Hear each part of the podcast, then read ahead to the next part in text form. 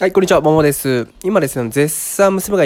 幼稚園の夏休み休暇に入っていって、午前中一緒に過ごしているような状況ですけども、ちょっと気づきがあったんで、収録を少しだけ撮ろうかなと思います。はい。で、結論は、親が率先垂範するっていうのが大事かなっていうのを、今日改めて気づきました。で、よく勉強しない親御さんのお話を聞いて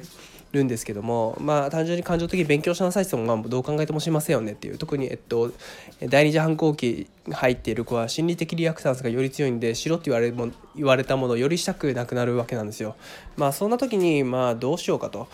感情的に指示命令したところで絶対聞かないんでですね、だったらもう自分の行動、親御さん自身の行動を変えていこうという話ですね。やっぱそこで言うと率先垂範、これがいいと、自分が勉強してないのに子供にしろって言ってもするわけないって話なんで、自分がまず、お仕事とか家事育児とか大変だと思うんですけど、その中でも少しでも勉強してる姿っていうのを子供に見せるっていうのはすごくいいんじゃないかなっていうふうにやっぱ改めて感じました。これなんで改めて感じたかというと、今日ですね、4歳の娘と遊んでいた時に、娘が制作があんま好きじゃない、制作って多分図画工作のことだと思うんですけど、それが好きじゃないと。で、輪っか作りちょっと長方細長い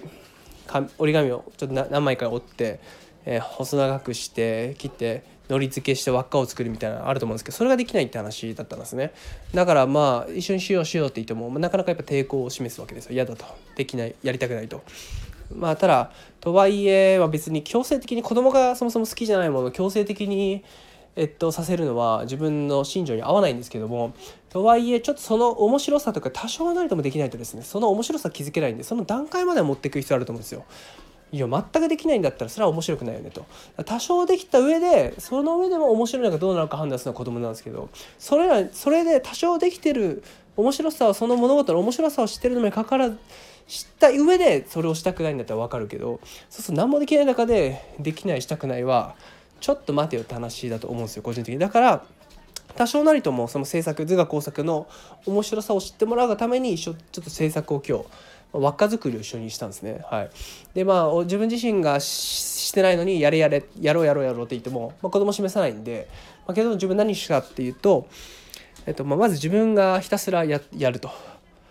こうしてこうしてこうやるんだよ、こうしてこうしてこうやるんだよみたいな感じで、率先垂範というか、は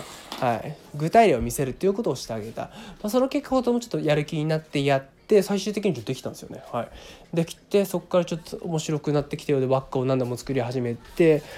今は真横でハサミを使っていろいろ切ってますね。でもこんな感じで、制作やだって言ってたのが、あれ、怪我した？大丈夫か、気をつけてな、ハサミ。ごめんなさい、途中で切れましたけど、そういった中で製図が工作にちょっとずつでものめり込んでるのが嬉しいなというところで、ちょっと収録しました。すみません、最後ちょっと娘との会話が入りましたけど、以上です。